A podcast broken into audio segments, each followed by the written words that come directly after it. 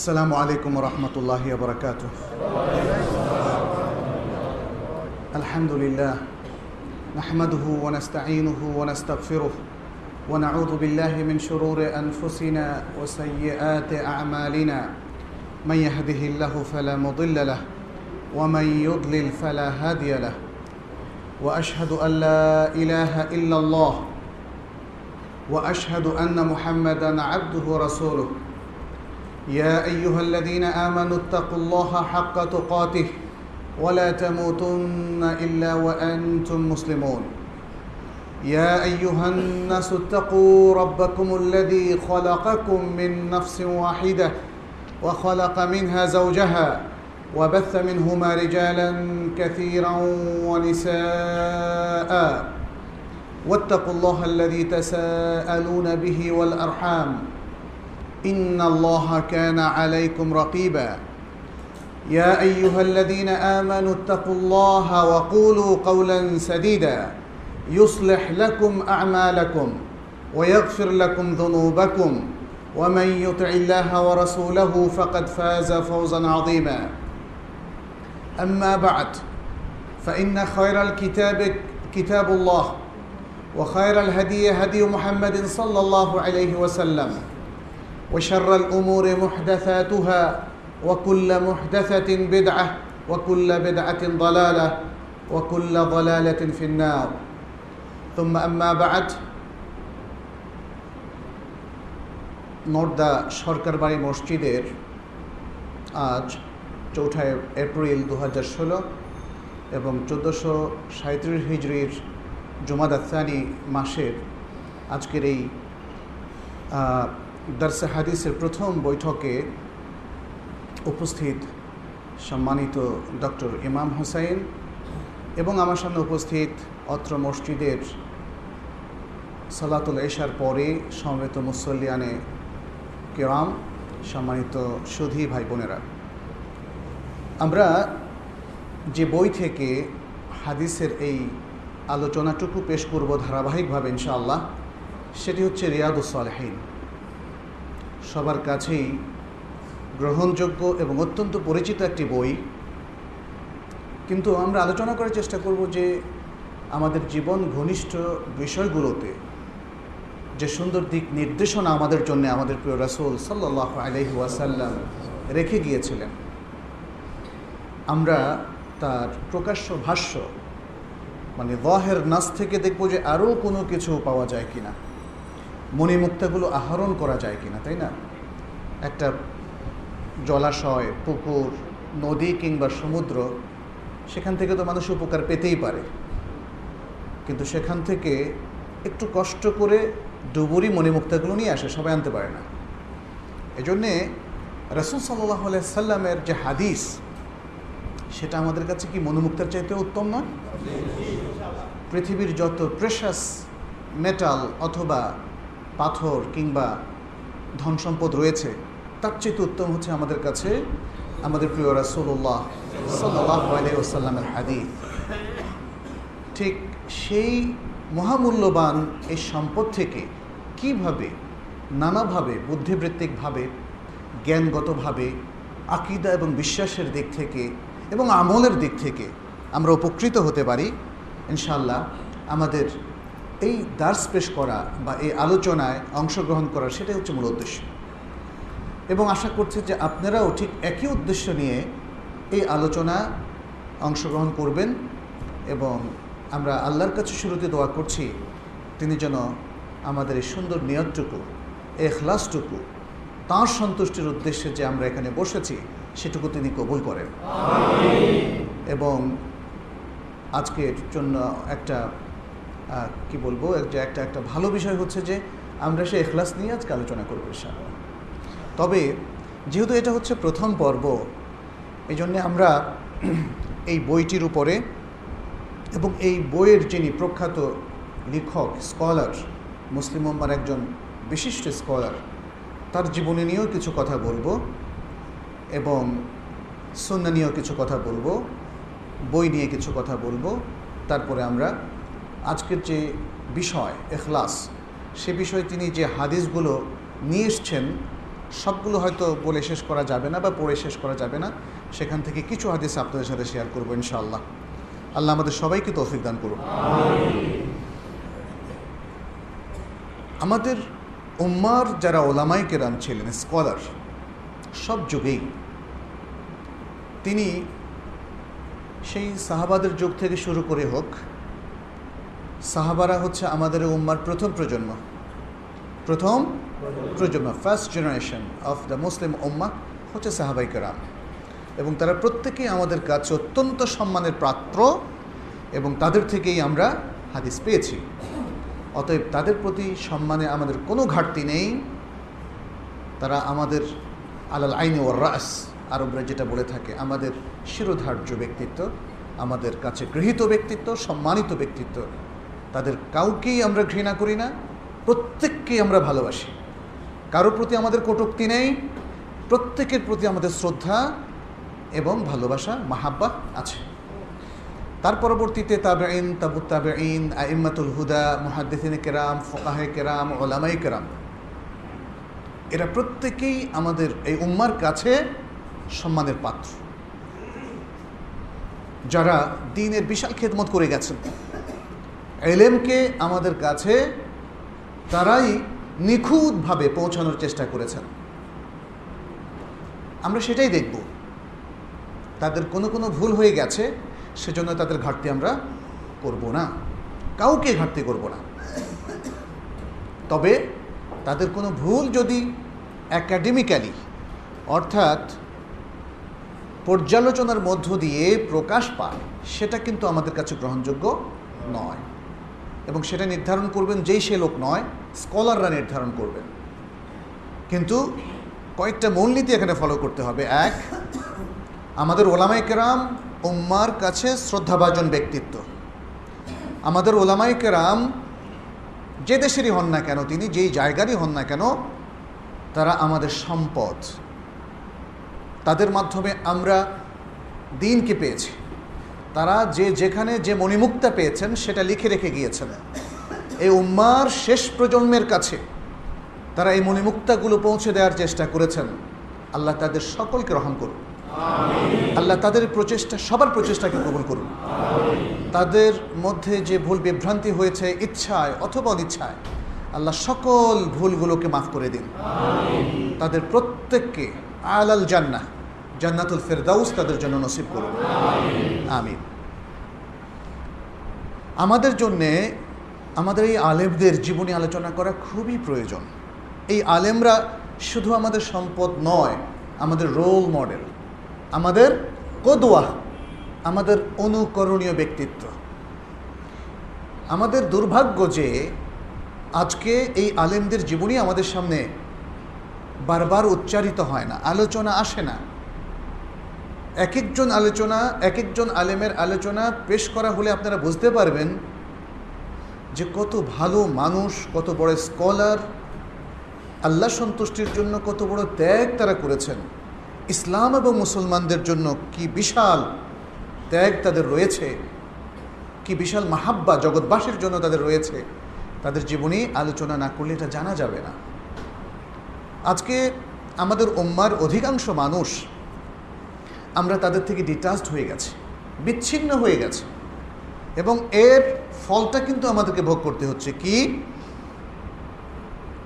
আমাদের মধ্যে ভালো হওয়ার প্রেরণা কমে গেছে, আমাদের মধ্যে স্বার্থপরতা দেখা দিয়েছে, আমাদের মধ্যে আখলাকি এবং চারিত্রিক অধপতন দেখা দিয়েছে, নারী এবং পুরুষ সবার মধ্যে।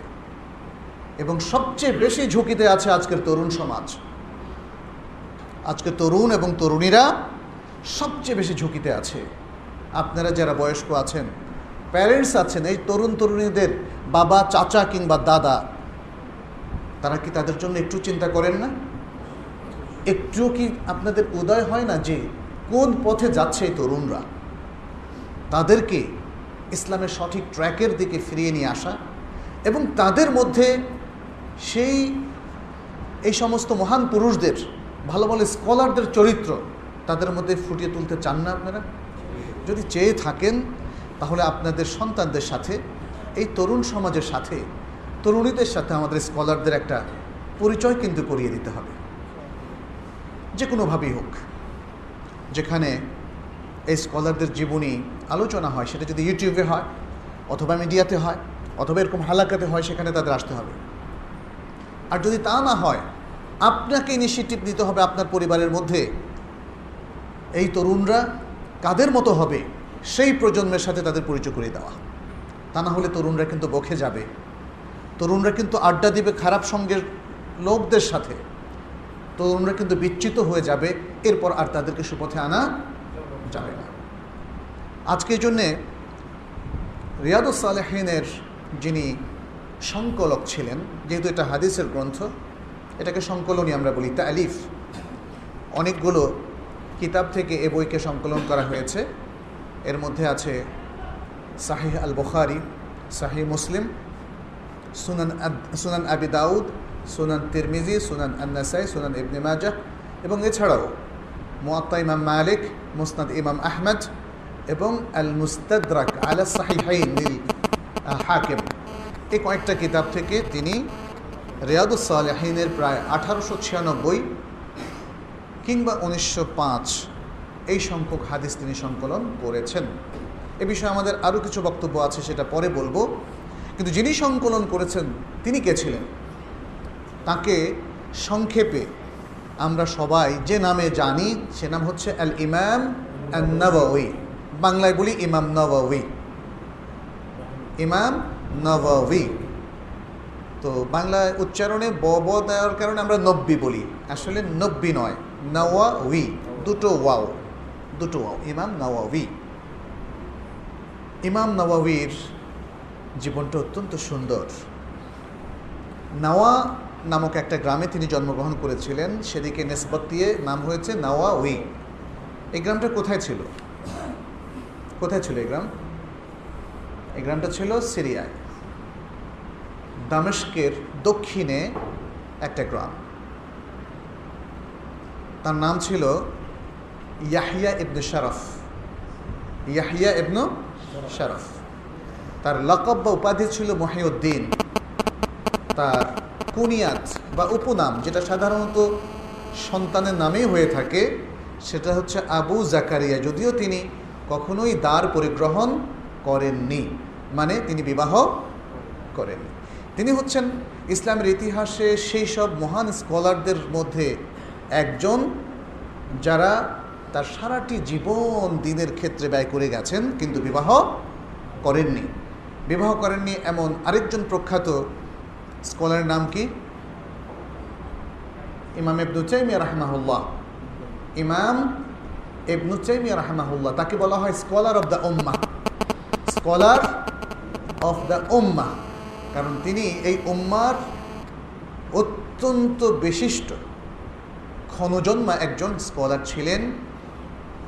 এককভাবে যিনি দিনের প্রায় প্রত্যেকটা শাখা প্রশাখায় ইসলামকে হেফাজতের দায়িত্ব যেমন পালন করেছেন, ঠিক তেমনি জগৎবাসীর উদ্দেশ্যে ইসলামকে চমৎকারভাবে, সঠিকভাবে কোরআন এবং সন্না ঠিক যেভাবে যে আঙ্গিককে যে দৃষ্টিভঙ্গিতে জ্ঞানকে পেশ করেছে, সেভাবে তিনি পেশ করার চেষ্টা করেছেন। ফলে তাকে বলা হয় স্কলার অব দ্য উম্মা তিনিও ছিলেন সারা জীবন অবিবাহিত। যাই হোক ইমাম আন্নবী তার উপাধি হচ্ছে, পারিবারিক উপাধি আল হাজেমি এবং আন্নাওয়াবি। আন্নাওয়াবি তো আমরা বললাম যে তার গ্রামের দিকে নিষ্পত করে। তার বাবা ছিলেন শারফ তিনি তার বাগান ছিল, কিন্তু তিনি খুব প্রখ্যাত ব্যক্তি ছিলেন না তার বাবা, বা ফ্যামিলিটাও খুব প্রখ্যাত ছিল না। কিন্তু তার বাবা ছিল অত্যন্ত সতর্ক মুসলিম। যাতে পরিবারের কোনো সন্তানের মধ্যে হারাম না ঢুকে। খুবই সতর্ক ছিলেন। এবং তার ফলে এই পরিবার থেকে বের হয়ে এসছে ইমাম নবাবি সুবহান আল্লাহ এখান থেকে একটা শিক্ষা হচ্ছে এই অভিভাবক হিসাবে আপনিও যদি হারাম বর্জন করে সবসময় হালালের মধ্যে থাকেন, তাহলে আপনার সন্তানের মধ্যে আল্লাহ তালা এমন কাউকে দিয়ে দিবেন, কারণ সে হালাল দ্বারা সে প্রতিপালিত হয়েছে, তৈরি হয়েছে। এদের মধ্য থেকেই জগৎ পেতে পারে মহাকল্যাণ। এদের মধ্য থেকে জগৎ পেতে পারে মহাসম্পদ এবং ভালো ব্যক্তিত্ব। যে হারামের মধ্যে বসবাস করে, সেখান থেকে কোনো দিন কোনো ভালো পুরুষ অথবা মহিষী, নারী বের হয় না। এটাই এটাই পরীক্ষিত, এটাই আমরা জানি। যাই হোক, ইমাম নবী তিনি ছোট সময় থেকেই সেখানকার যে পারিবারিক ঐতিহ্য ছিল সে অনুযায়ী তিনি পড়াশোনার প্রতি খুবই আগ্রহী ছিলেন। এখানে জাস্ট একটা কথা বলি শেয়ার করি, সেটা হচ্ছে ইমাম নববীর সময়। সেটি ছিল সপ্তম হিজড়ি শতাব্দী, অর্থাৎ ছয়শো থেকে সাতশো এর ভেতরে। ছয়শো থেকে সাতশো।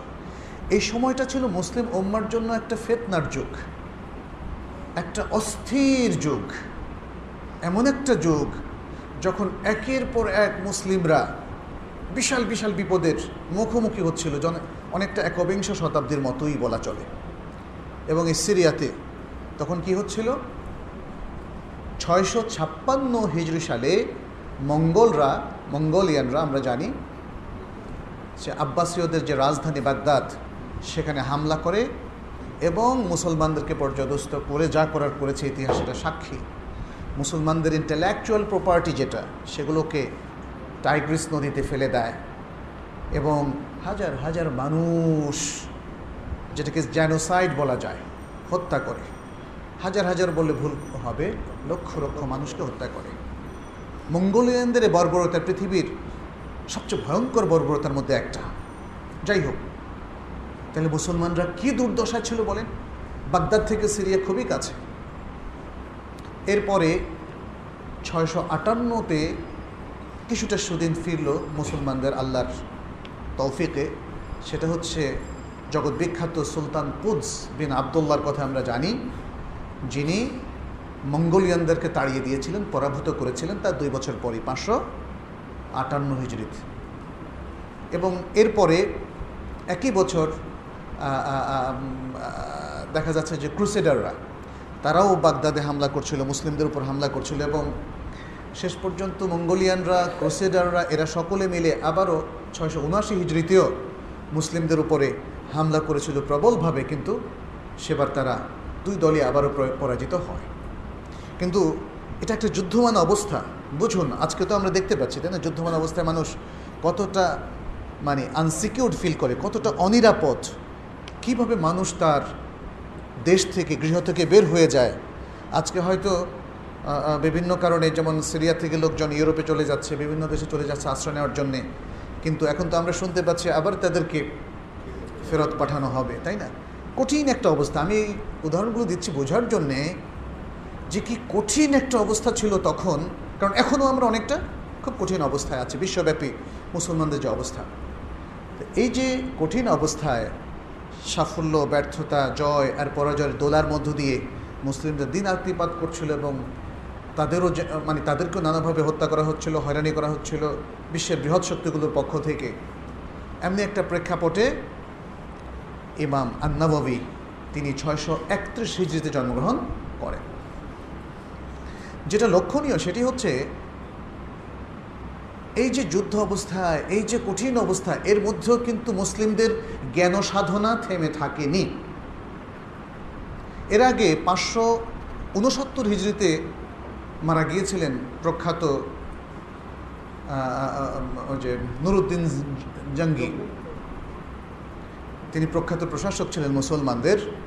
তিনি সিরিয়ায় আসলেন, এসে দেখলেন যে এখানে জ্ঞান কেন্দ্রগুলো নাই। শিক্ষা প্রতিষ্ঠান কম। তখন তিনি আলেপ্পোতে, দেমাস্কে এবং বিভিন্ন শহরে এবং আশেপাশে আরও অন্য অন্য দেশে তো বটেই, অনেকগুলো মাদ্রাসা এবং শিক্ষা কেন্দ্র, শিক্ষালয় প্রতিষ্ঠা করেন। এবং তিনি প্রথম আলেপ্পোতে দারুল হাদিস নামক শিক্ষা প্রতিষ্ঠান গড়ে তোলেন তাহলে মুসলমানদের ট্র্যাডিশনটা কি? যুদ্ধ চলবে, মানুষের মধ্যে হয়তো একটা অস্থিরতা থাকবে, কিন্তু শিক্ষার চর্চা ব্যাহত হবে না। এ থেকে এটা শিক্ষা নেওয়ার প্রয়োজন। আমাদের মধ্যে অনেকে বলেন, ভাই, এত অস্থিরতার সময় কিসের শিক্ষা? চলেন না, বেরিয়ে পড়ি। শিক্ষাকে মনে রাখবেন, মুসলিম উম্মায় শিক্ষার ধারা কোনো দিন বাধাগ্রস্ত হয়নি। এই জন্যই আজ পর্যন্ত আমাদের কাছে তাজা শিক্ষাগুলো চলে এসছে। যদি কোনো একটা যুদ্ধের সময় সবাই মিলে শিক্ষা থেকে অন্যদিকে চলে যেতেন, তাহলে একটা বড় বাধা চলে আসতো এবং যে একটা একটা যুগ তৈরি হতে হতে দেখা যেত এক যুগের মধ্যে কোনো আলেম নাই। তাইলে পরবর্তী জেনারেশনগুলো সেই যে অজ্ঞানতার অন্ধকারে ঢুকে যেত, আর সেখান থেকে তাদেরকে রক্ষা করা যেত না। আল্লাহ তালা তো প্রত্যেক ফিল্ডের জন্য লোক তৈরি করেছেন। এটা কিন্তু মনে রাখতে হবে, আল্লাহ তালা সবাইকে সব দায়িত্ব দেননি। এলেমের দায়িত্ব পালন করেছেন মুসলিম উম্মার লক্ষ লক্ষ স্কলাররা সব যুগে। যখন জিহাদ চলছে তখনও, যখন যুদ্ধ চলছে তখনও, যখন নিরাপত্তাহীনতা ছিল তখনও। এটা হচ্ছে আরেকটা জগৎ, আরেকটা যুদ্ধ। এলেমকে রক্ষা করা, এলেমকে প্রোটেক্ট করা এলেমকে ধারণ করা যাতে জাতিকে, এটা হচ্ছে জাতির প্রদীপ। এলেমটা হচ্ছে জাতির প্রদীপ। ওই প্রদীপ নিভে গেলে আপনার জিতে কাজ হবে কি? অন্য জাতির উপর জয়লাভ করে কী লাভ হবে? আপনার প্রদীপ তো নিভে গেছে। আপনার তো সে এলেম নাই যে এলেম দিয়ে আপনি জাতিকে আলোকিত করবেন। অতএব এরাও জাতির অতন্দ্র প্রহরী, এরা হচ্ছে ইন্টালেকচুয়াল প্রহরী। এরা এরা হচ্ছে এরা, এরা- হচ্ছে একাডেমিক প্রহরী একাডেমিক ফ্যাকাল্টি যাদেরকে বলা হয়। অতএব সেই দায়িত্ব আমরা দেখি যে সিরিয়ার মধ্যে হাজার হাজার আলেম হিজাজের মধ্যে এবং মধ্য এশিয়ার মধ্যে তারা পালন করেছেন। আজকে অনেকেই এই পথটাকে একটু দোষারোপ করতে চান। জগৎ ধ্বংস হয়ে যাচ্ছে, ওনারা এলেম নিয়ে আছেন। এটা একটা ভুল ধারণা। এটা একটা ভুল ধারণা। এলেম নিয়ে খুব কম সংখ্যক লোকই আছে। স্কলার মহাক্কিক স্কলার খুব কম সক্ষম তাদেরকেও কি আপনারা সরাই নিয়ে যাবেন? এটা ঠিক যে প্রত্যেকেরই নানা ধরনের দায়িত্ব আছে, সেই দায়িত্বগুলো তারা পালন করবেন। কিন্তু এলেমের দায়িত্ব থেকে আমরা ইমাম নাউফির এই সময়কার যে অবস্থা আমরা দেখতে পাচ্ছি, তার সাথে আমাদের সময়ের মিল আছে। তখনও দেখছি এই আলেমরা কিন্তু যে বিশাল সম্ভার রেখে গেছেন জাতি আজকে সেখান থেকে একাডেমিক্যালি এবং ইন্টেলেকচুয়ালি বুদ্ধিবৃত্তিকভাবে উপকৃত হচ্ছে। তাহলে এটা একটা বিষয়। দ্বিতীয় হচ্ছে, আমরা ইমাম নববীর আরেকটু কিছু আলোচনা করতে চাই। তিনি খেলাধুলায় খুব বেশি আগ্রহী ছিলেন না। এটা ঠিক যে সব ছেলেপেলে আজও খেলাধুলায় কেউ আগ্রহী কেউ আগ্রহী না। কিন্তু এলেমের আসলে একটা পরিবেশ তখন ছিল। সিরিয়াতে, বাগদাদে, হিজাজে, এরকম বিভিন্ন দেশে এলেমের একটা পরিবেশ ওলামাই কেরাম অথবা সেখানকার স্কলাররা তৈরি করে রেখেছিলেন, যেটা আজকে আমাদের দেশে যেমন অনেক সময় ব্যাহত আমরা দেখতে পাচ্ছি। আমাদের দেশে এখন খেলার পরিবেশ তৈরি হয়েছে। তাই না? পরীক্ষা দেখা গেছে যে তাকে ক্রিকেট দেখতেই হবে। তাকে ফুটবল খেলা দেখতেই হবে। আল্লাহ একবার আর এটা এখন একটা ব্যাধিতে পরিণত হয়েছে আমি বলব। কারণ হলো, দেখা যাচ্ছে যে এখন এখন যারা খুবই রিলিজিয়াস তাদের মধ্যে আমরা দেখতে পাচ্ছি ক্রিকেটের খুঁটিনাটি নিয়ে তারা আলাপ করে। আরে বাবা! ক্রিকেট আপনি যদি বৈধতা সীমারেখা রক্ষা করে এক ঘণ্টা বিকেলে খেলেন, তাতে আপত্তি করছি না। কিন্তু ক্রেজটা এটা কিন্তু জায়েজ নাই। লং টাইম সালাদ বাদ দিয়ে, দিনের চিন্তা বাদ দিয়ে, আপনার আসল কর্তব্য বাদ দিয়ে আপনি খেলা নিয়ে ভাববেন এবং খেলাটাকে প্রফেশনাল করে তুলবেন, এটা গ্রহণযোগ্য নয়। আর আপনিও যদি খেলা নিয়ে আলাপ করেন, তাহলে তার মানে হচ্ছে আপনিও এটাকে এনজয় করছেন, তাহলে আপনার সন্তানরা তার বেশি এনজয় করবে। আপনিও এমনভাবে আলোচনা করছেন যাতে বোঝা যায় আপনিও কোনো দলের ফ্যান তা আপনার সন্তান আরও বেশি ফ্যান হবে। তারা অনেক বেশি ক্রেজি হবে, তারা সারা রাত জেগে দেখবে, আপনি নিষেধ করতে পারবেন না। বলবে যে, বাবা, তুমিও তো দেখে আলোচনা করো। তুমিও তো দেখি ক্রিকেটের খবর নাও, ফুটবলের খবর নাও, কে জিতলো বিভিন্ন লিগের ইউরোপিয়ান লিগ বিভিন্ন দেশের লিগে খেলাধুলাকে আজকে ইসলামের মুখোমুখি, আমাদের দিনদারির মুখোমুখি দাঁড় করিয়ে দেওয়া হয়েছে। এই জন্য ইমাম নবীর ওই কথাটা আমি আজকে বারবার পড়ছিলাম, যে তাকে একবার কিছু ছেলেরা বলল যে, আরে, তুই খালি পড়াশোনা পড়াশোনা, খেলিস না, আয়, আজকে খেলতেই হবে আমাদের সাথে। ওরা জোর করে খেলতে নিয়ে গেল। তিনি অস্থির। আমার একটা লং টাইম কয়েকটা ঘণ্টা আমার নষ্ট হয়ে যাচ্ছে আমার পড়া থেকে। বাদ হয়ে যাচ্ছে, অস্থির হয়ে গেছে। এগুলো আমাদের ছেলেদেরকে বলতে হবে। আমার মনে আছে আমার বাবা, আমি যখন ছোট, আমাকে গল্প করতেন এভাবে। উনি একটা বিখ্যাত মাদ্রাসায় পড়াশোনা করেছেন টুমচর ইসলামের সিনিয়র মাদ্রাসা, এটা লক্ষ্মীপুর জেলায়। আমি ছিলাম ঢাকা শহরে। উনি চাচ্ছিলেন যে আমি যেন গ্রামে চলে যাই, এই মাদ্রাসায় পড়াশোনা করার জন্যে। অনেক গল্প বলতেন, তার মধ্যে একটা গল্প, দুটো গল্প বলি ছোট্ট। একটা হচ্ছে উনি বলতেন যে আমার আমাদের সময়ে যারা ছাত্র ছিল তারা পড়াশোনাটা অনেক বেশি করত এবং পড়াশোনার জন্য কোনো অলসতা না আসতো, এই জন্য চারিদিকে তারা কাটা বিছিয়ে রাখত। কাটা বিছিয়ে রাখতো যে ঘুমে যদি একটু পড়ে যায়, তাহলে যেন কাটার সাথে লেগে আবার ঘুম থেকে উঠে যায়। এটা একটা ঘটনা। দ্বিতীয় ঘটনা উনি বলেছেন, এটা ওনাদেরই সময়কার কোনো এক ছাত্রের ঘটনা যে সে খুব মনোযোগী ছিল, কিন্তু পড়াশোনা করতে করতে এক ফাঁকে সে তার বাবার কাছে পানি চাইলো, বা মা, যে মা আমার পানি তিরাশে ধরছে পানি দাও, পড়ার ফাঁকে। বাবা বলল তো সর্বনাশ, মনোযোগ নষ্ট হয়ে গেছে, পড়ছে, এর মধ্যে আবার পানি তিরাশে ধরবে কেন? ধরতেই পারে, কিন্তু ধরেন বাবার চিন্তা, চেতনাটা এরকমই ছিল। বলে যে, তাহলে ওকে পরীক্ষা করব, যে আসলে কি ওর মনোযোগ আছে না গেছে? তখন তিনি পানির মধ্যে একটু ক্যারোসিন ঢেলে দিলেন। ক্যারোসিনের গন্ধটা তো খুবই খারাপ এটা তো কেউ খেতে পারবে না। এক গ্লাস পানির মধ্যে একটু ক্যারোসিন দিলে তো মারাত্মক অবস্থা। তো ছেলেটার পাশে রাখলেন, বাবা, নাও। তো ও পড়ছিল খেয়ে ফেলল, খেয়ে রেখে দিল। পড়ছে পড়ছে মানে তার কোনো টের পায়নি। তখন বাবা বলল, যাক, আলহামদুলিল্লাহ। তো এই যে অবস্থা, এই গল্পগুলো তো এই জেনারেশন এরা তো বইয়ের কাছে যাবে না, এরা এখন ট্যাব দেখে। আর ট্যাবের মধ্যে আবার সব কিছু আছে। নেটও আছে, গেমসও আছে। আগের যুগের বইয়ের মধ্যে কোনো গেমস ছিল না।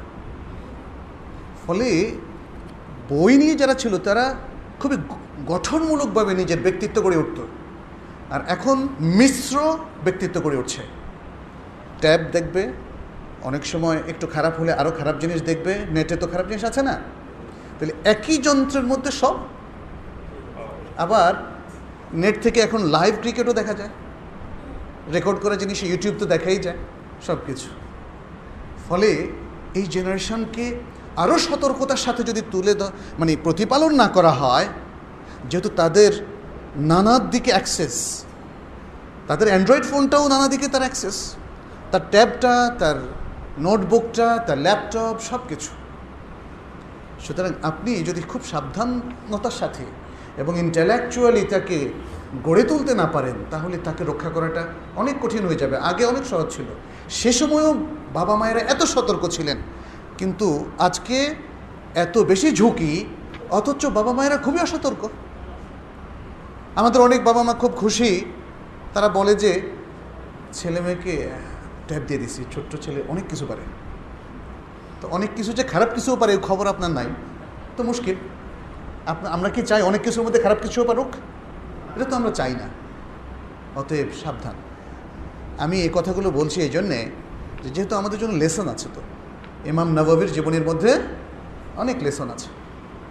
আঠারো বছর বয়সে তিনি তার গ্রাম থেকে দেমাসকে চলে গেলেন। সেটা হচ্ছে ছয়শো উনপঞ্চাশ হিজড়ি সালে দেমাসকে চলে গেলেন।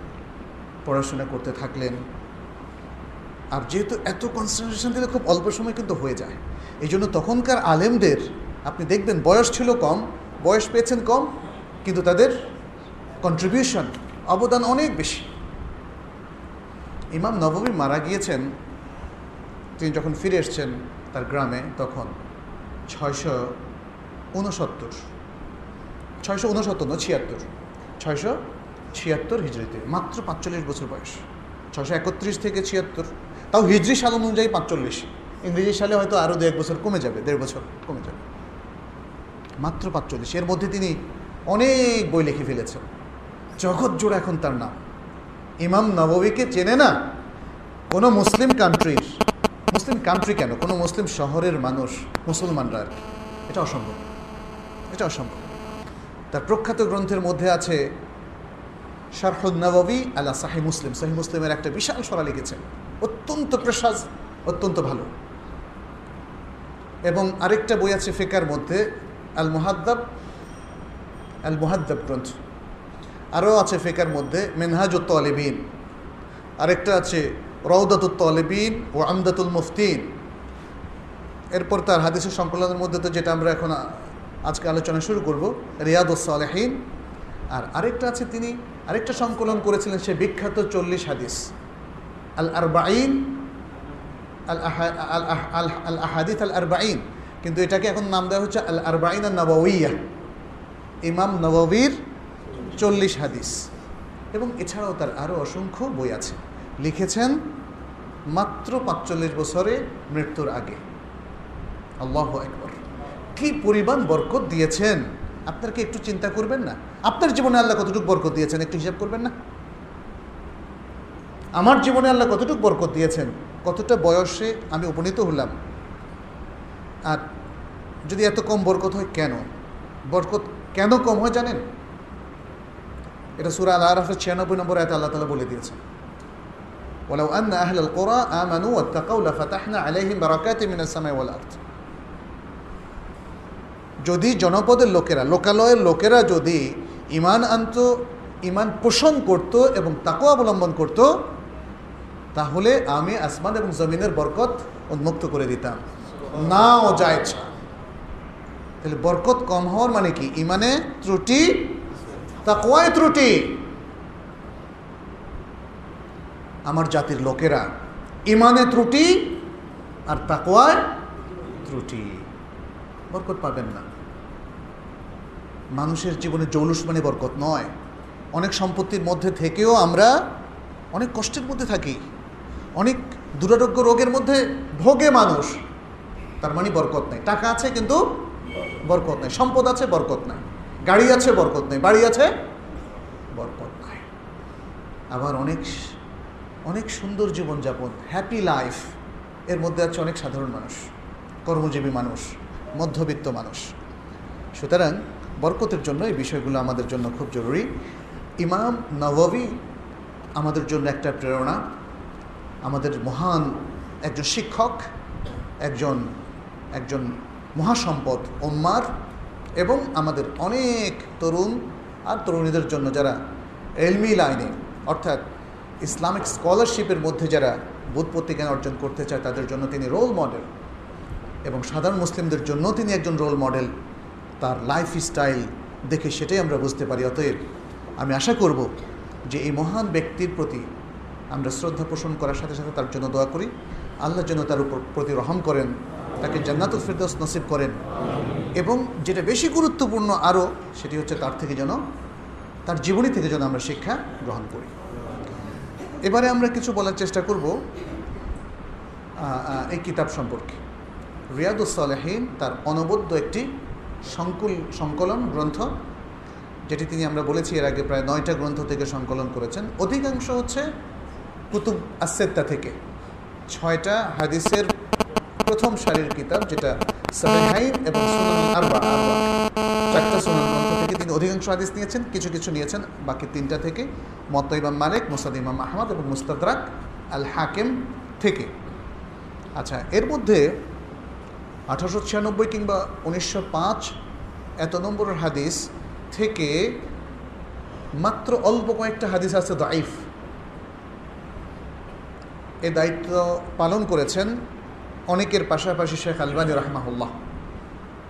আল ইমাম আল আলবানী রাহমাহুল্লাহ।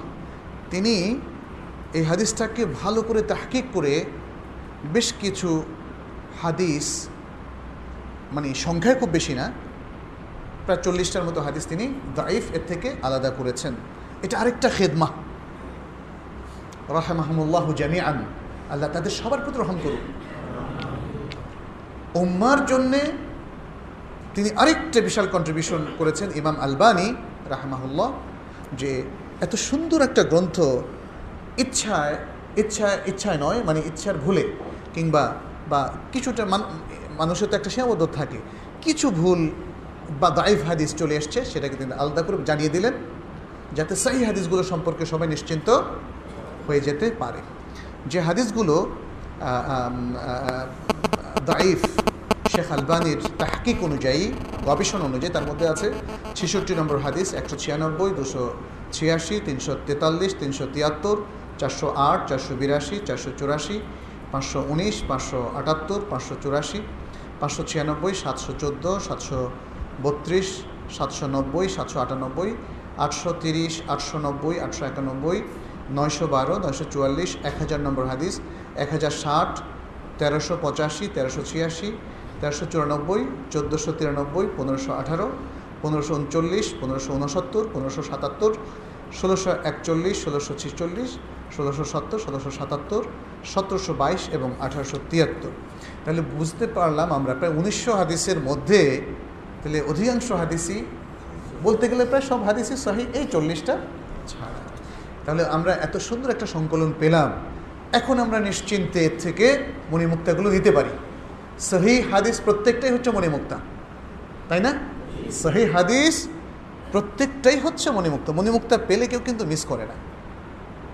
তাই না? একটা প্রেশাস মেটাল পেলে আর কেউ যদি উপহার দেয়, আপনি কি বলবেন যে, ভাই, না, আমি এত দামি জিনিস চাই না এটা মনে কেউ বলবেন একটা সুন্দর গড়ি, রাডো গড়ি যদি দেয়, কেউ কেউ বলবে যে, ভাই, রাডো গড়ি না, আমাকে একটা পচা গড়ি দেন এটা কেউ বলবে না। অতএব, দেখেন, আমাদের দৃষ্টিভঙ্গির ব্যাপার।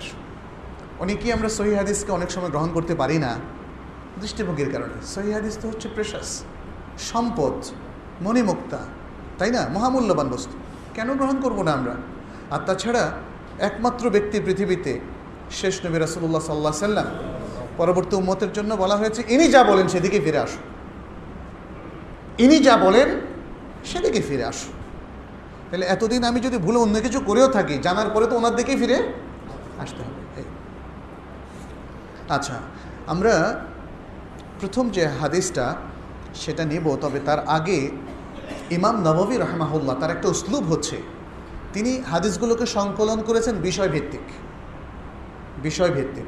অতএব বিষয়ভিত্তিকই আমরা আলোচনা করব ইনশাল্লাহ এক এক দিন, এক এক বিষয়। ওই বিষয়ে তিনি অনেকগুলো হাদিস এনেছেন, সেটা আমরা সবগুলো হয়তো বলতে পারব না। অল্প কয়েকটা বেশি গুরুত্বপূর্ণ, এই যেগুলো আমি পড়ে ঠিক করে দাগিয়ে রাখছি। তবে তিনি প্রত্যেকটা বাবের শুরুতেই বা পরিচ্ছেদের শুরুতে কিছু আয়াত নিয়ে আসেন। আয়াতগুলো আমরা শেয়ার করব। তাহলে বিষয়ভিত্তিক কিছু হাদিস, কিছু আয়াত আমাদের জানা হলো। এখানে প্রথম যে পরিচ্ছেদ, সেটি হচ্ছে প্রকাশ্য অপ্রকাশ্য সকল কর্ম, কথা সকল অবস্থায় নিয়তকে খালেজ করা এবং আল্লাহ সন্তুষ্টি অর্জনের উদ্দেশ্যে কাজ করা। এটা হলো পরিচ্ছেদের শিরোনাম। এখানে তিনি কয়েকটা আয়াত নিয়ে এসছেন, তিনটা আয়াত। প্রথম হচ্ছে আলবাইয়ানার পাঁচ নম্বর আয়াত।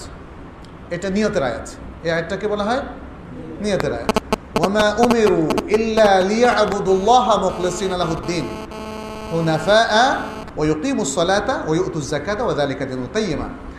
তাদেরকে নির্দেশই দেওয়া হয়েছে যে তারা আল্লাহর ইবাদত করবে, দিনকে তার জন্য একনিষ্ঠ করে নিয়ে। একনিষ্ঠভাবে আল্লাহর জন্য তারা আল্লাহর ইবাদত করবে। এই নির্দেশে শুধু দেওয়া হচ্ছে অন্য কোনো নির্দেশ নয়। ওই মুসালাহ আর নির্দেশ দেওয়া হয়েছে কি? তারা সালাদ কায়েম করবে জাকাত প্রদান করবে। আর এটাই হচ্ছে মজবুত, সুদৃঢ় দিন। আয়াতগুলোর ব্যাখ্যা আমরা করব না, যেহেতু এটা তাফসিরের ক্লাস নয়। এরপরে তিনি আরেকটা আয়াত নিয়ে এসছেন, সুরা হাজের সাঁত্রিশ নম্বর আয়াত। কি বলেছেন?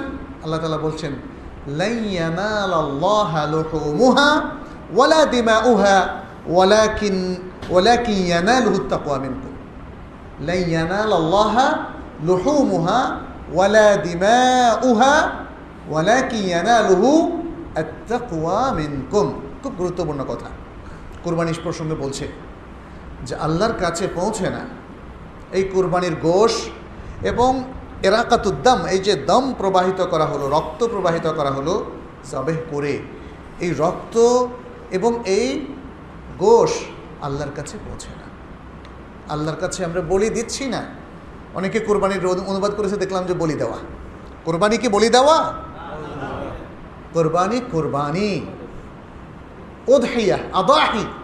এর ইসলামী পরিভাষা এটাকে নষ্ট করা যাবে না এবং এটা ইবাদাহ, এটা বলি দেওয়া নয়। বলি দেওয়ার সময় দেখবেন আপনারা, ওই রক্তটা কিন্তু খুব গুরুত্বপূর্ণ। আল্লাহ বলছেন, এখানে রক্তটা গুরুত্বপূর্ণ না, কোরবানিটা গুরুত্বপূর্ণ। এটা ইবাদা আল্লাহর কাছে পৌঁছে এই কোরবানি করতে গিয়ে যে তাকু আমরা অর্জন করেছি, কোরবানির মধ্যে তাকু আছে না? তাকুয়া আছে। প্রত্যেক ইবাদতের মধ্যে তাকুয়া আছে, কোরবানির মধ্যে বিশাল তাকুয়া আছে। অতএব সেই তাকুয়া আল্লাহর কাছে পৌঁছে আর কিছু পৌঁছে তৃতীয় যে আয়াতটা, সেটা আল ইমরান। আমাকে একটু বলবেন, পাঁচ মিনিট, দশ মিনিট তৃতীয় যে আয়াতটা, সেটি হচ্ছে আল ইমরান। আল্লাহ বলছেন, কুল ইন তুখফু মা ফি সুদুরিকুম আও তুবদুহু ইয়ালামুহুল্লাহ। বলো, হে রাসুল, মানুষকে বলে দাও যে তোমরা তোমাদের অন্তরে যা কিছু লুকিয়ে রাখো অথবা প্রকাশ করো, আল্লাহ সবটাই জানেন। আমাদের মনের খারাপ ইচ্ছাগুলো আল্লাহ জানেন। যদি কোনো খারাপ প্ল্যান করে থাকেন, সেটাও আল্লাহ জানে না পৃথিবীর মানুষ হয়তো জানে না। অনেক সময় তদন্ত করেও বের করা যায় না যে আসলে কি ঘটেছিল। আল্লাহ জানেন না? এই জন্য ইমান এবং তাকুয়াই হচ্ছে পৃথিবীর যে কোনো সমাজের, আমি শুধু মুসলিম সমাজের কথা বলব না, পৃথিবীর যে কোনো সমাজের মানুষকে বিশুদ্ধ করার জন্যে, ভালো করার জন্যে এবং চারিত্রিকভাবে সৎ করার জন্যে সবচেয়ে মোক্ষম অস্ত্র। ম্যাথোডোলজি সবচেয়ে মোক্ষম পদ্ধতি, উপায়। আপনি আর কোনোটা দিয়ে মানুষকে এত ভালো করতে পারবেন না। আলহামদুলিল্লাহ মুসলিম সমাজে আজও এত ভালো মানুষ আছে যাদেরকে সমস্ত পৃথিবী দিয়ে দিলেও তাদের দিয়ে একটা ছোট্ট অপরাধ আপনি ঘটাতে পারবেন না। এটা হচ্ছে ইমান এবং তাকওয়ার পরিণাম। ইমান এবং তাকওয়ার পুরস্কার।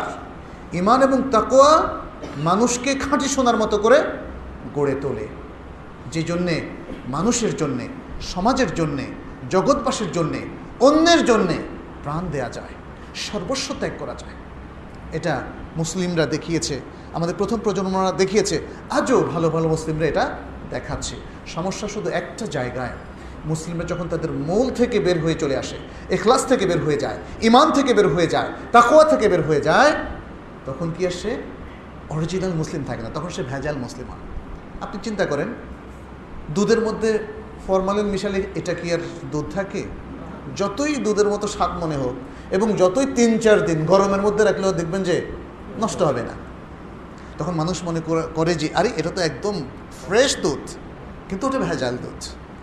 আমাদের সমাজেও অনেক মুসলিমকে দেখে মনে হয় ফ্রেশ কিন্তু প্রকৃত অর্থে মুসলিম থেকে কল্যাণ যদি আসা বন্ধ হয়ে যায়, মুসলিম থেকে ইমানের আলো বিকরিত হওয়া, বের হওয়াটা যদি বন্ধ হয়ে যায়, মুসলিম থেকে তাকুয়ার আভা প্রকাশ পাওয়া যদি বন্ধ হয়ে যায়, তাহলে সে প্রকৃত মুসলিম নয়।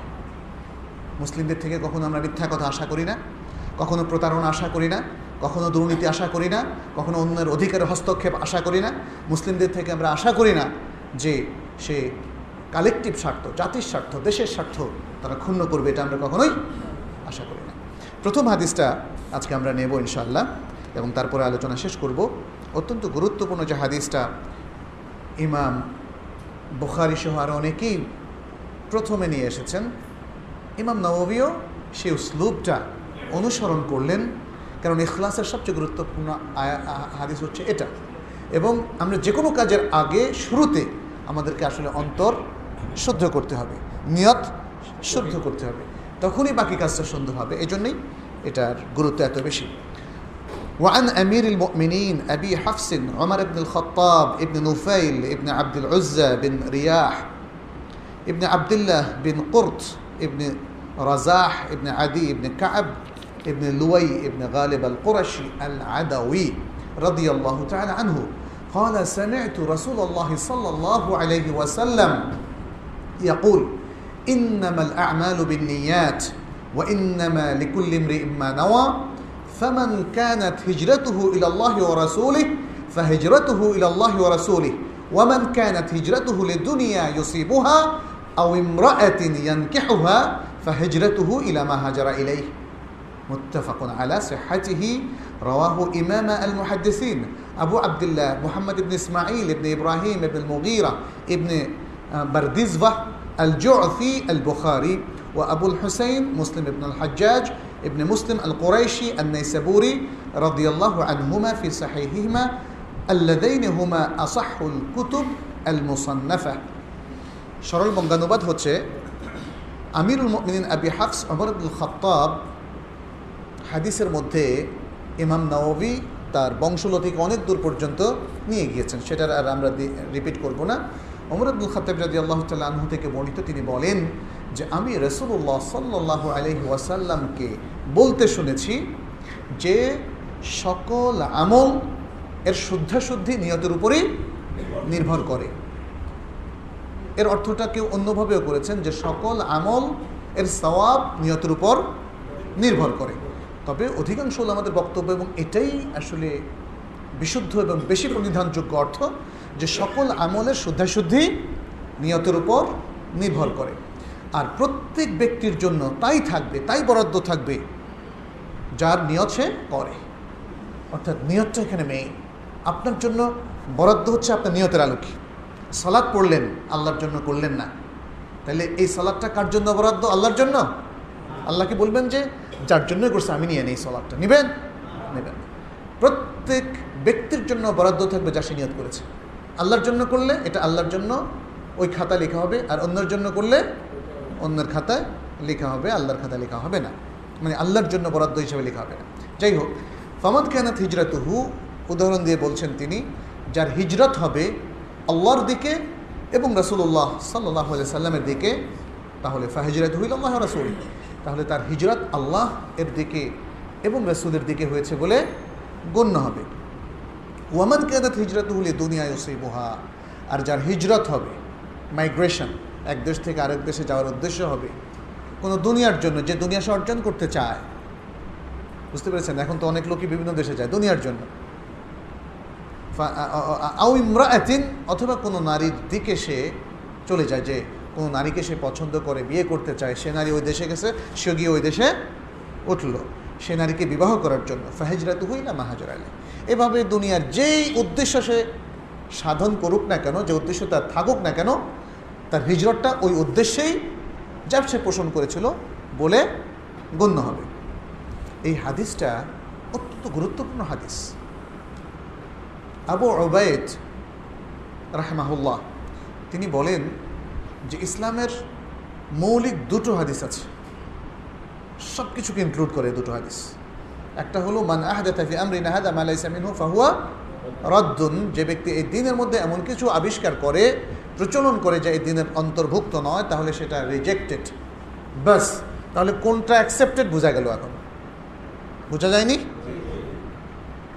রিজেক্টেড জিনিসটা যখন ক্লাসিফাই করা গেল ফিক্স করা গেল, তখন আল্লাহ কি অ্যাকসেপ্ট করবেন সেটা কিন্তু বোঝা গেল। আর আরেকটা হাদিস হচ্ছে, এটা হচ্ছে আমলের ব্যাপারগুলো, আমলের ব্যাপারে ক্লাসিফিকেশন আর আরেকটা হচ্ছে, ইন্নামাল আমালু এটা হচ্ছে নিয়তের বিষয়গুলো। ইমাম শাফি রাহমাহুল্লাহ, তিনি বলেন যেটা হচ্ছে নিসফুল এলেম এই হাদিসটা নিসফুল এলেম কারণ মানুষের সব কিছু হয় এটা হবে তার আমল অথবা এটা হবে তার নিয়াত। হয় এটা হবে তার আমল অথবা নিয়াত। তাইলে আমলটা হলো এক্সটার্নাল দেখা যায়। আর নিয়তটা হলো ইন্টারনাল খারেজি আর দাখিল। একটা বাইরের, একটা ভেতরের।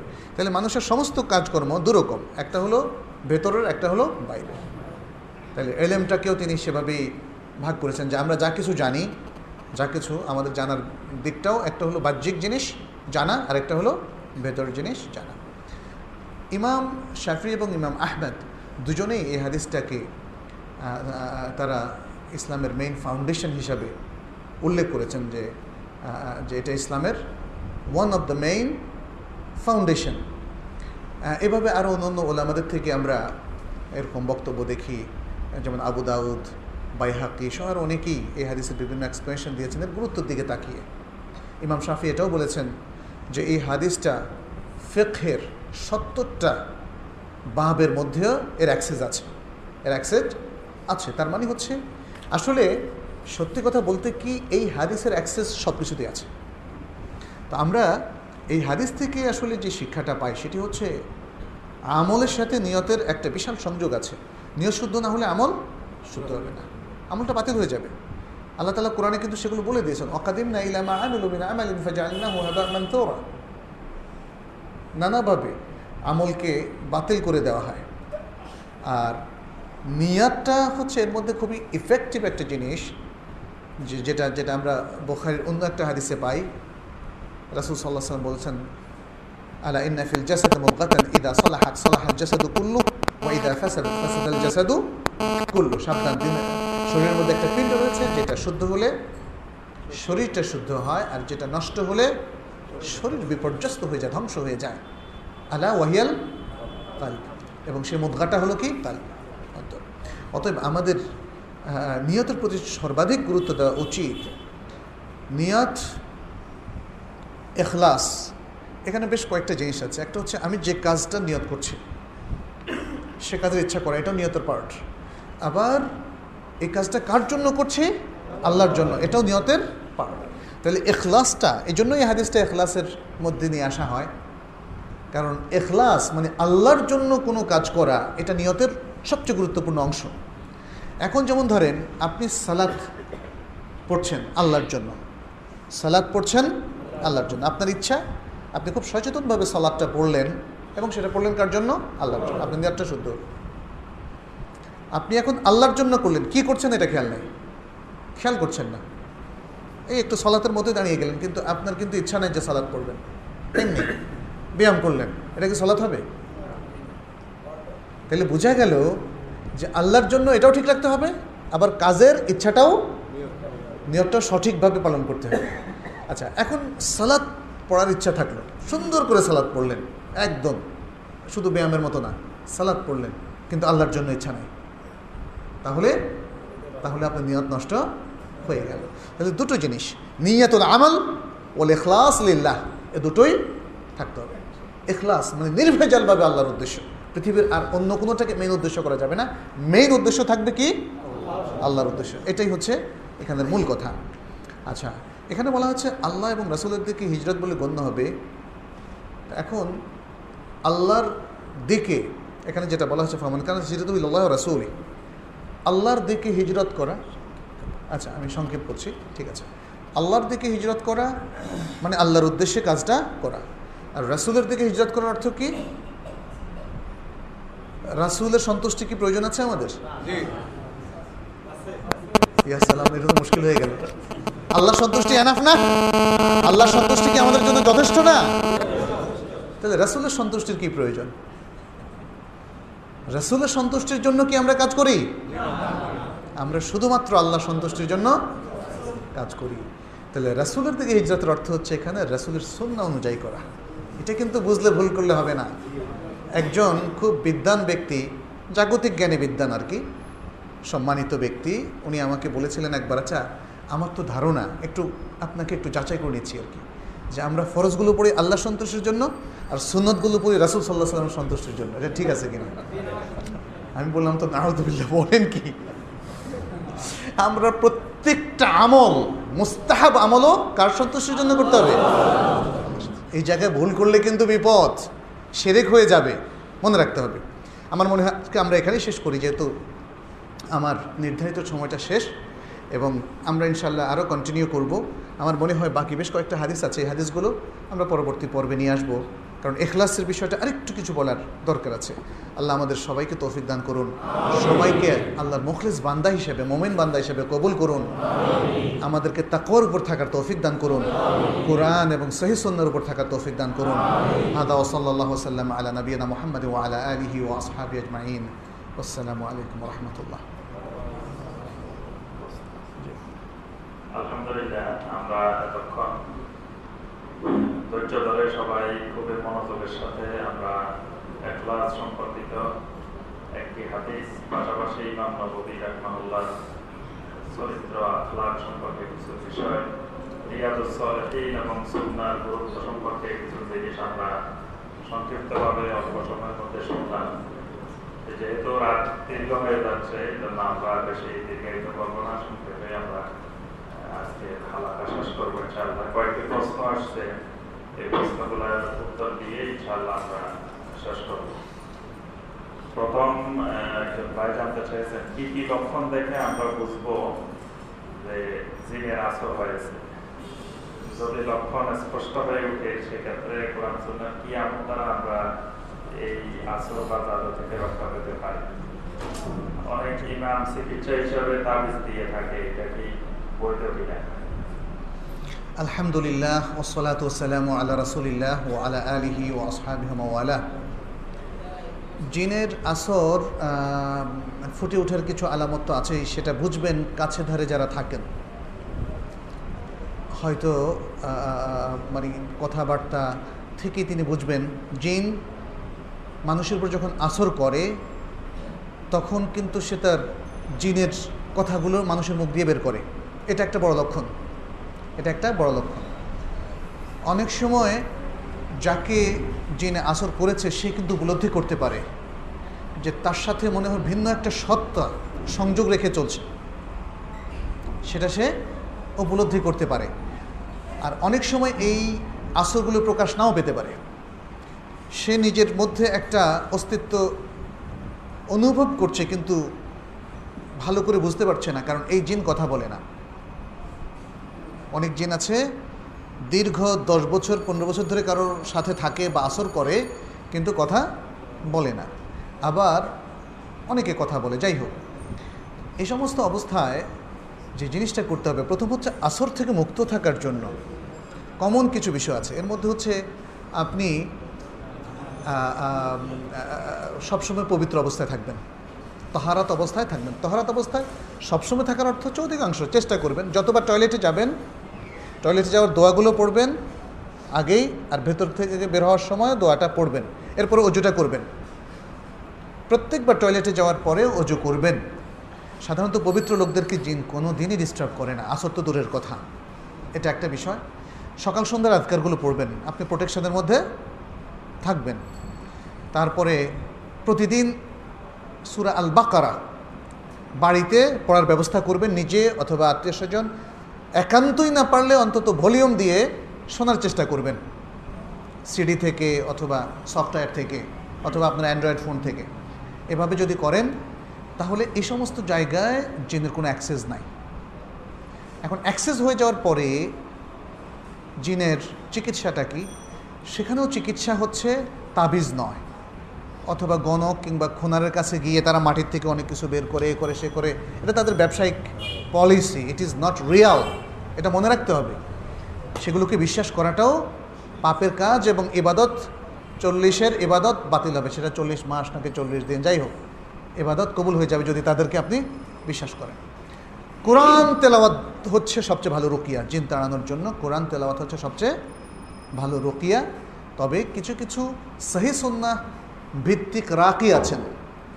যারা সমস্ত আমলগুলোকে একসাথ করে এই আমলগুলো দিয়ে জিনের চিকিৎসা করার চেষ্টা করেন, আপনারা তাদের কাছে যেতে পারেন। তবে সহি সন্না ভিত্তিক যে রুকিয়া করে শুধু তার কাছেই যাবেন, অন্যদের কাছে নয়। কারণ আমাদের সাধারণ ভাইরা অনেকেই কোরআন তেলাওয়াতই শুদ্ধ করে পড়তে পারেন না। ফলে তিনি কীভাবে কোরআন তেলাওয়াতের মাধ্যমে জিন তাড়াবেন, এই বিষয়গুলো আমাদের খেয়াল রাখতে হবে। আর যেই সমস্ত জায়গায় জিন থাকে, সেগুলো অ্যাভয়েড করবেন। অ্যাভয়েড করবেন। জিন আমার একটা লেকচার আছে সেটাতে আপনার আমি বলেছি আর কি যে সেগুলো নিজের থেকে বলিনি। দলিলা দিল্লা থেকে এবং বই থেকে, সংকলন থেকে নিয়েছি আমি, যে জিনরা কোথায় কোথায় থাকে। তো এর মধ্যে টয়লেট কিন্তু একটা বিষয়। এই জন্য টয়লেটকে পরিষ্কার পরিচ্ছন্ন রাখবেন টয়লেটে যাওয়ার আগে এবং বের হওয়ার পরে দোয়াগুলো সব সময় পড়তে অভ্যস্ত হবেন। টয়লেটের উপরে যে অনেক জিনের উৎপাত এবং বিশেষ করে মরু এলাকায় এর বহু গল্প আমরা মদিনায় শুনেছি। বহু বাস্তব গল্প একদম। তো সুতরাং বিশেষ করে আপনি যখন চলাপথে থাকবেন, দূর দূরান্তে যাচ্ছেন, ঢাকা থেকে চিটাগং যাচ্ছেন অথবা উত্তরবঙ্গের কোনো জেলায় যাচ্ছেন, পথে কোনো পাবলিক টয়লেটে আপনি ঢুকলেন, দোয়া পড়তে ভুলবেন না।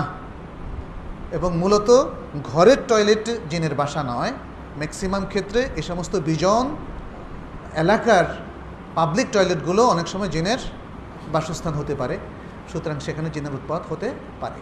তো এইভাবে আমাদের একটু সতর্ক থাকতে হবে, আর আল্লাহর দেয়া যে আদবগুলো আছে, তহারাত সহ থাকলে, আর নামাজ কালাম যারা ঠিকমতো পড়বেন ইমান যাদের ঠিকমতো, সহি আকিদা যাদের আছে, অধিকাংশ ক্ষেত্রে তাদেরকে জিন কোনো উৎপাত করে না। এমনকি আমি একজন বড় স্কলারকে বলতে শুনেছি, যে, যা তাওহিদের কনসেপ্ট ক্লিয়ার প্রবল ইমানের আলোকে আলোকিত তাকে কখনো জিন উৎপাত করে না। আল্লাহ তাআলা আলাম। একজন ভাই জানতে চেয়েছেন আহ, ইসলামের দৃষ্টিতে মানুষের বিনোদনের প্রয়োজন আছে কিনা? বর্তমান সামাজিক পরিস্থিতিতে কীভাবে আমরা পরিবারের সবাইকে বিনোদনের ব্যবস্থা করতে পারি? সাহাবিরা কীভাবে বিনোদন করতেন? জি ইসলামের দৃষ্টিতে বিনোদনের ব্যবস্থা আছে এবং এটা জরুরিও বটে। বলব না যে এটা অপশনাল কারণ বিনোদন ছাড়া তো মানুষ থাকতে পারে না। রাসুল সাল্লাহ সাল্লাম নিজে অনেক বিনোদন করেছেন। সাহাবিদের সাথে করেছেন, তাই না? তারপরে ওয়াইফের সাথে করেছেন, নানাভাবে তিনি বিনোদন করেছেন। তিনি তার স্ত্রীদের সাথে এমনকি এতেকাফ থাকা অবস্থায়ও মোটামুটি আলাপচারিতা করেছেন। যাতায়াত ছিল সফিয়া রাদি আল্লাহ তালানা যে মসজিদে আসলেন, যাওয়ার সময় আবার দুজন লোক দেখে ফেলল। তখন তাদেরকে ডাকলেন যেন তারা আবার সন্দেহ না করে। আয়সা রাদি আল্লাহ তালানার সাথে দুইবার প্রতিযোগিতা দিয়েছেন। একবার আয়সা জিতেছে, আবার তিনি জিতেছেন। তারপরে তিনি আবু হুরায়রা না বলতেন, কেন বলতেন? মজা করেই তো বলতেন। এইভাবে আরও বিভিন্ন পজিশন আমরা দেখি যে রাসুসাল্লাহ সাল্লাম কখনও সাজা দিয়ে কবিতার মতো করে কথা বলেছেন। জাস্ট মজা করার জন্য, একটু ফান করার জন্য। এই ফানটা হচ্ছে হালাল ফান এই বিনোদনটা হচ্ছে হালাল বিনোদন। এই এন্টারটেনমেন্টটা হচ্ছে হালাল এন্টারটেনমেন্ট অতএব এই কাজগুলো আসলে জরুরি। মানুষ দিন পালন করতে করতে অনেক সময় তার সব কিছু ভারী হয়ে যায়, জীবনটা খুবই বিরক্তিকর হয়ে যায়, এক ধরনের অনাগ্রহ তৈরি হয়। তখন তার মেধাকে, চিন্তা চেতনাকে হালকা করার জন্য, সবাইকে ফ্রি করার জন্য তার হাসার প্রয়োজন হয়, আনন্দে উদ্বেলিত হওয়ার প্রয়োজন হয়। এই জন্য বিনোদন জরুরি। কিন্তু বিনোদন জরুরি হওয়ার অর্থ এই নয় যে ফ্রি স্টাইলে বিনোদন করবেন, অশ্লীলভাবে বিনোদন করবেন, নেচে গেয়ে বিনোদন করবেন। কিংবা অন্যায় পন্থায় বিনোদন করবেন। বিনোদন এই পৃথিবীতে অনেক হালাল পন্থা আবিষ্কৃত হয়েছে এবং আবিষ্কার হয়েই চলেছে। ষাঁড়ের লড়াই, এটা একটা অবৈধ বিনোদন, দুটো ষাঁড়, অথবা মানুষের সাথে ষাঁড়ের। আপনারা দেখবেন যে অনেক সময় ইউটিউবে দেখা যায় যে ষাঁড়ের গুতা শেষ, বিনোদন করতে করতে শেষ। অনেকে আবার অনেক উপরের থেকে বিনোদন করে। আপনি ঝুঁকিপূর্ণ বিনোদনগুলোতে কেন যাবেন আপনি? স্কি করতে করতে অনেকে মারা যায়। তারপরে কনসার্টও বিনোদন কিন্তু সেটা তো একদম হারাম এবং অশ্লীলতার মধ্যে পড়ে। এই জন্য আমাদের খুব সচেতন থাকতে হবে। বিনোদনের জন্য আজকে প্রধান একটা মাধ্যম হচ্ছে প্রচার মাধ্যম। ইন্টারনেট এবং টিভি। কিন্তু এখানে বিনোদনের নিরানব্বই দশমিক প্লাস প্লাস প্লাস যতটুকু পর্যন্ত বলতে পারেন, আমি জানি না আমার কাছে ঠিক পরিসংখ্যান নাই, তবে আমার মনে হয় যেন নিরানব্বই পার্সেন্টই হচ্ছে বা তারও বেশি হবে হারাম। একমাত্র মানে এখানে যদি হয়তো কোনো সুন্দর কথা আলোচনা অথবা মুবাহ আলোচনা বা মুবাহ কবিতা উচ্চারণ বা মানে এই ধরনের বিষয়গুলো যেগুলো আছে বা বাচ্চাদেরকে ফান করার জন্য একাডেমিক কিছু অনুষ্ঠান যদি হয়, তাহলে এগুলো শরীয়তে জায়েজ। সেটা টিভিতে হোক বা বাস্তবে হোক, সেটা জায়েজ। তো জায়েজ আবার খেলাধুলার মধ্যেও আপনি সতর থেকে নিজের ওয়াজিব দায়িত্বগুলো ঠিক রেখে সালাতের বিষয়গুলো ঠিক রেখে পোশাকের বিষয়গুলো ঠিক রেখে যদি আপনি ব্যায়াম করেন, তাতে কোনো অসুবিধা নেই। একাধিক খেলাকেও জায়েজ বলা যেতে পারে। রাসুল সাল্লাহ সাল্লামের যুগে এখনকার সব খেলা ছিল না। কিন্তু এখনকার নতুন নতুন খেলাগুলো সবগুলোই একসাথে হারাম, এটা কিন্তু বলা যাবে না। ইসলাম এখানে যে মূলনীতি দিয়েছে এন্টারটেনমেন্টের জন্য বা বিনোদনের জন্য, সেটাকে ঠিক রেখে যে কোনো বিনোদন হালাল হবে, আর সেটা ব্যাহত হলে যে কোনো বিনোদন হারাম হবে। এ ব্যাপারে ইসলাম কিউয়ের মধ্যে বিস্তারিত আলোচনা করেছে, আপনারা দেখতে পারেন, সেটা আরবিতে, ইংরেজিতে এবং বাংলায় তিন ভাষাতেই আছে। আমার মনে হয় আজকে এখানেই শেষ। আমরা এখানেই শেষ করে দিচ্ছি ইনশাল্লাহ পরবর্তীতে আমরা আরও বিশদ আলোচনা করব। আমরা সবসময় চেষ্টা করব এক ঘণ্টার মধ্যে আমাদের আলোচনা শেষ করতে। হাদ ওসল্লাহ সাল্লাম আলা নবীনা মোহাম্মদ ও আলা আলিহি ওয়াসহাবি আজমাইন। সুবহানাক বিহামদিক। আশহাদু আল্লা ইলাহা ইল্লা আনতা আস্তাগফিরুকা